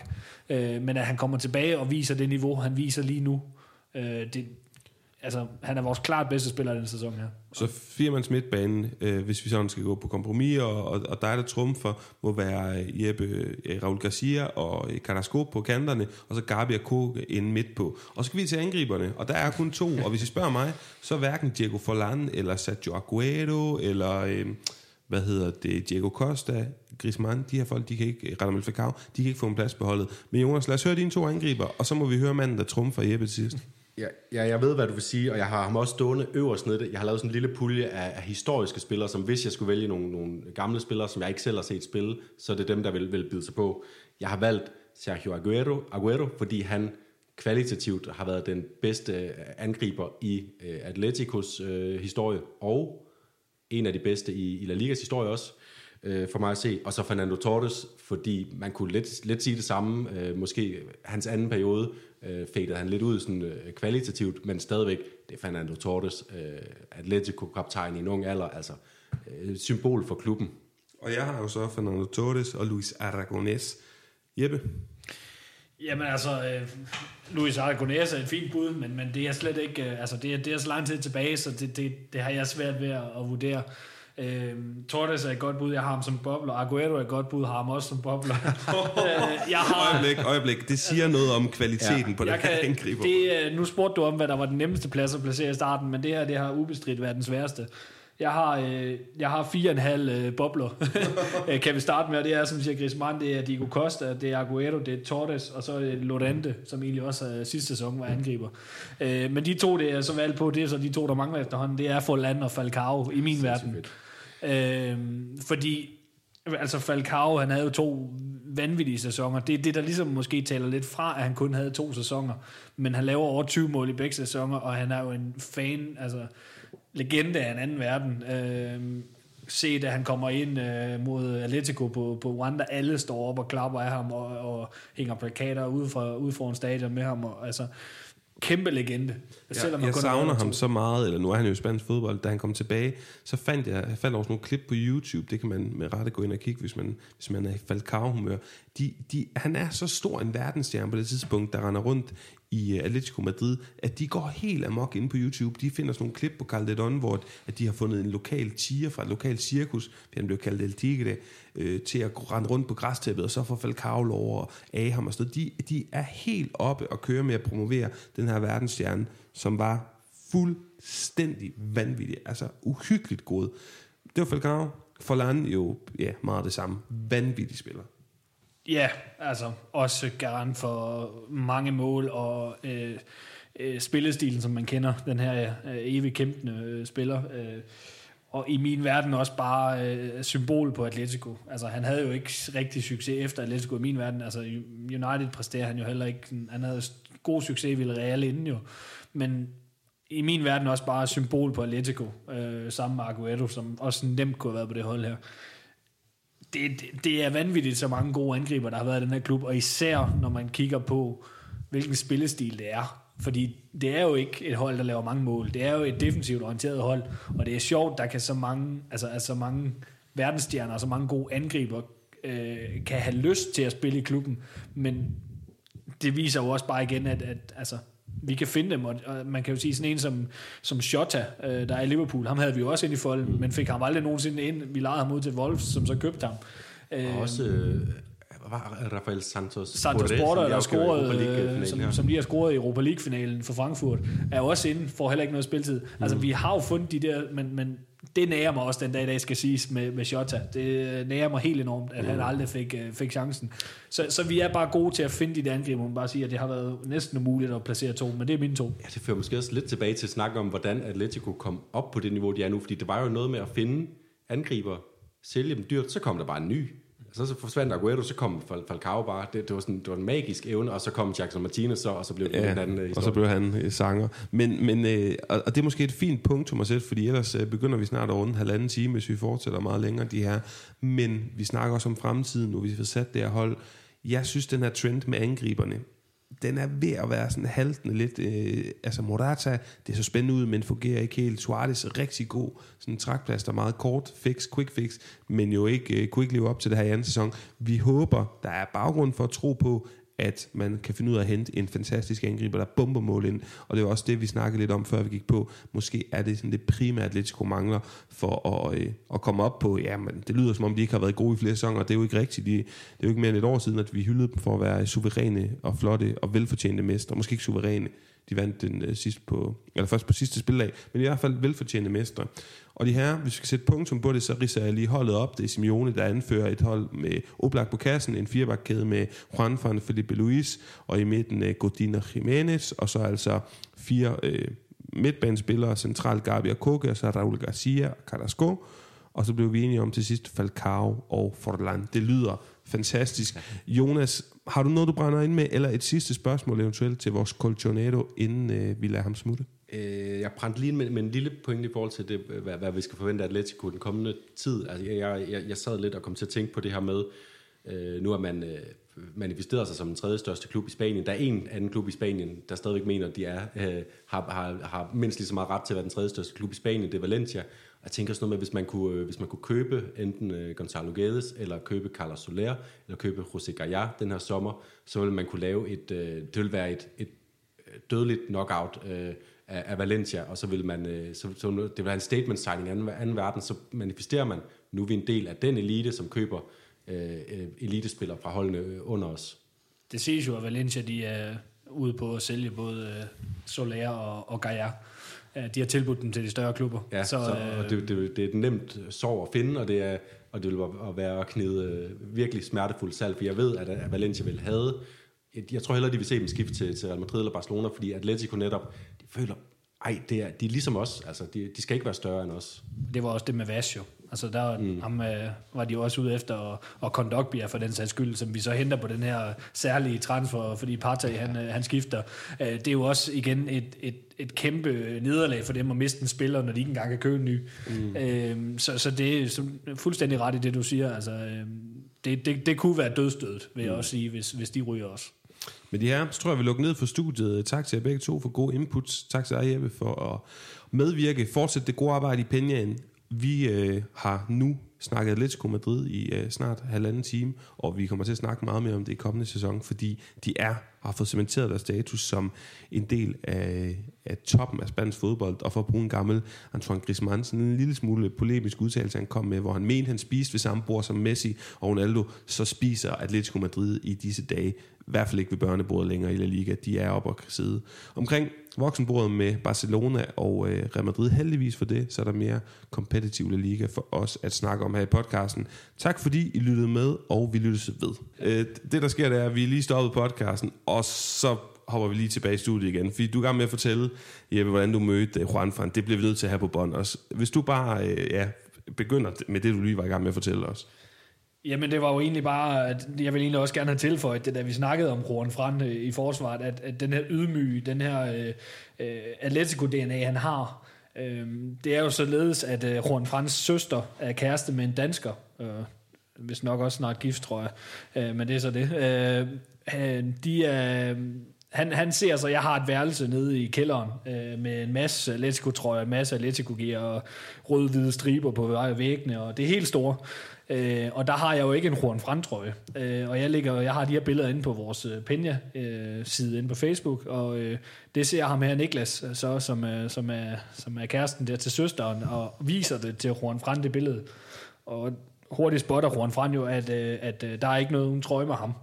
Så øh, Niklas han skriver jo til mig, at, øh, at øh, Juan Fran er lidt skuffet over, at der ikke er en trøje, og om, øh, om jeg kunne have lyst til at, at få en trøje af ham. Nå, så var det jo hurtigt at sige, det skal du ikke spørge om to gange. øh, og jeg tænker bare, nå, jamen, så får jeg måske lige trøjen en dag eller et eller andet. Men uh, han siger så, at de skal til, de, på, der, på derværende tidspunkt boede de nede i Spanien, og de så flyttede til Randers nu, bor i Danmark, øh, hvad hedder det, søsteren og, og Niklas der. Og ikke Juan Fran. Og ikke Juan Fran. Han, øh, han var med, og han prøvetrænede, eller ikke prøvetrænede, men han fik lov til at låne nogle baner op i Randers, så der gik rygter om på et tidspunkt, han skulle til Randers og spille. øh, det, det var så ikke tilfældet. Slå Johnny Thompson af på højre bakke. Lige nøjagtigt. Men, øh, men øh, han siger så, at øh, de skal til øh, Danmark til det her familiearrangement, og øh, der skal Juan Fran også med. Så hvis jeg kunne have lyst, så kunne jeg jo køre til Billund, øh, en times kørsel fra Odense, lidt over en time, øh, og så øh, møde dem, og så få den her trøje, som så er en match trøje, og jeg tænker, jamen det skal du ikke spørge om to gange. Så øh, da han så den dag, hvor han så kommer, jamen der drøner jeg jo så til Billund og, og, og møder ham og tænker, nå, jamen jeg får den bare lige overragt, og så, så er det det, og så er det en, en fed øh, oplevelse. Men igen, som, som jeg siger om den her DNA, han kommer ud, han snakker, øh, han tager sig tid. Der, øh, jeg tror, vi står i den her lufthavn i hvert fald en halv time og står og snakker. Øh, både Niklas selvfølgelig, men også øh, Hornfrand og simpelthen så meget nede på jorden, og bare har tid og overskud, og får så den her trøje, og får selvfølgelig et billede også, og, og det hele, og jamen, altså, et overskudsmenneske, og, og det er jo også en af de, det er også en af de klart store grunde til, at jeg har ham med, fordi jamen, det er bare en, en perfekt altså, historie, og det var da han var stoppet, det var efter sæsonen, hvor han stoppede øh, i klubben, og, og var klubløs, og skulle til, inden han skulle til Brasilien jo. Så øh, mega fed oplevelse, og ja, det er selvfølgelig også, nu har jeg en match one derhjemme med hans autograf på det hele, så en fed oplevelse. Og med den anekdote, så slutter vi og med far for at ringe til dig igen næste sæson og høre om flere vanvittige anekdoter. Jeppe, tusind tak for det. Vi lyttes ved.